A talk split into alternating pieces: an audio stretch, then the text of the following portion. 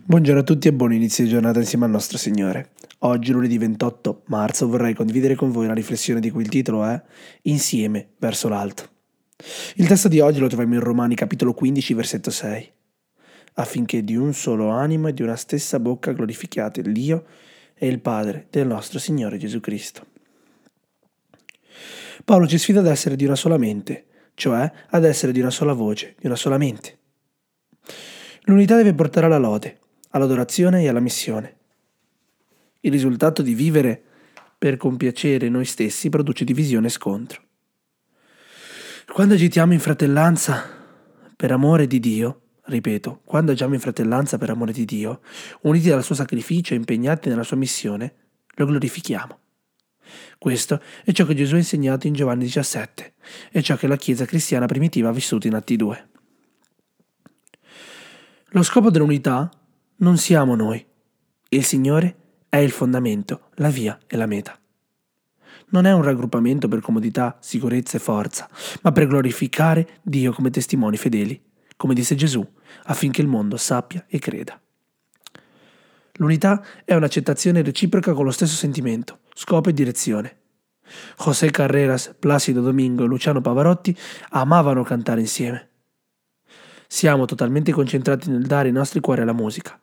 Non possiamo essere rivali se facciamo musica insieme. Dissero. Non siamo rivali se facciamo la missione insieme. Da quando Edmund Hillary ha conquistato la cima dell'Everest nel 1953, circa 200 alpinisti sono morti nel tentativo di raggiungere la vetta. L'alpinismo non è per i deboli di cuore. John Maxwell.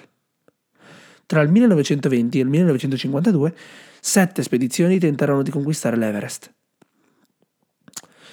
Tenzing Norgay ha partecipato a sei di queste spedizioni.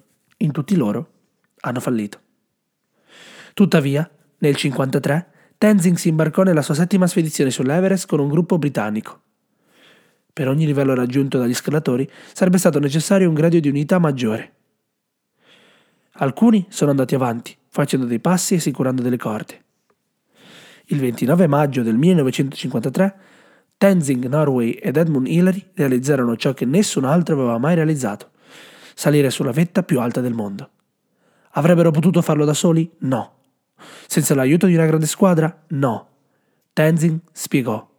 Non si scala l'Everest in solitudine o in competizione. Lo si scala disinteressatamente e in unità.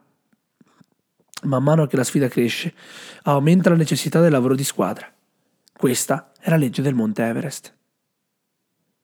La nostra conquista è il cielo, anzi una vetta molto più alta dell'Everest. Viviamo insieme per glorificare Dio e stabilire il suo regno. Andiamo tutti insieme, perché proprio come la cima dell'Everest non la raggiungiamo da soli, ma insieme. Amen.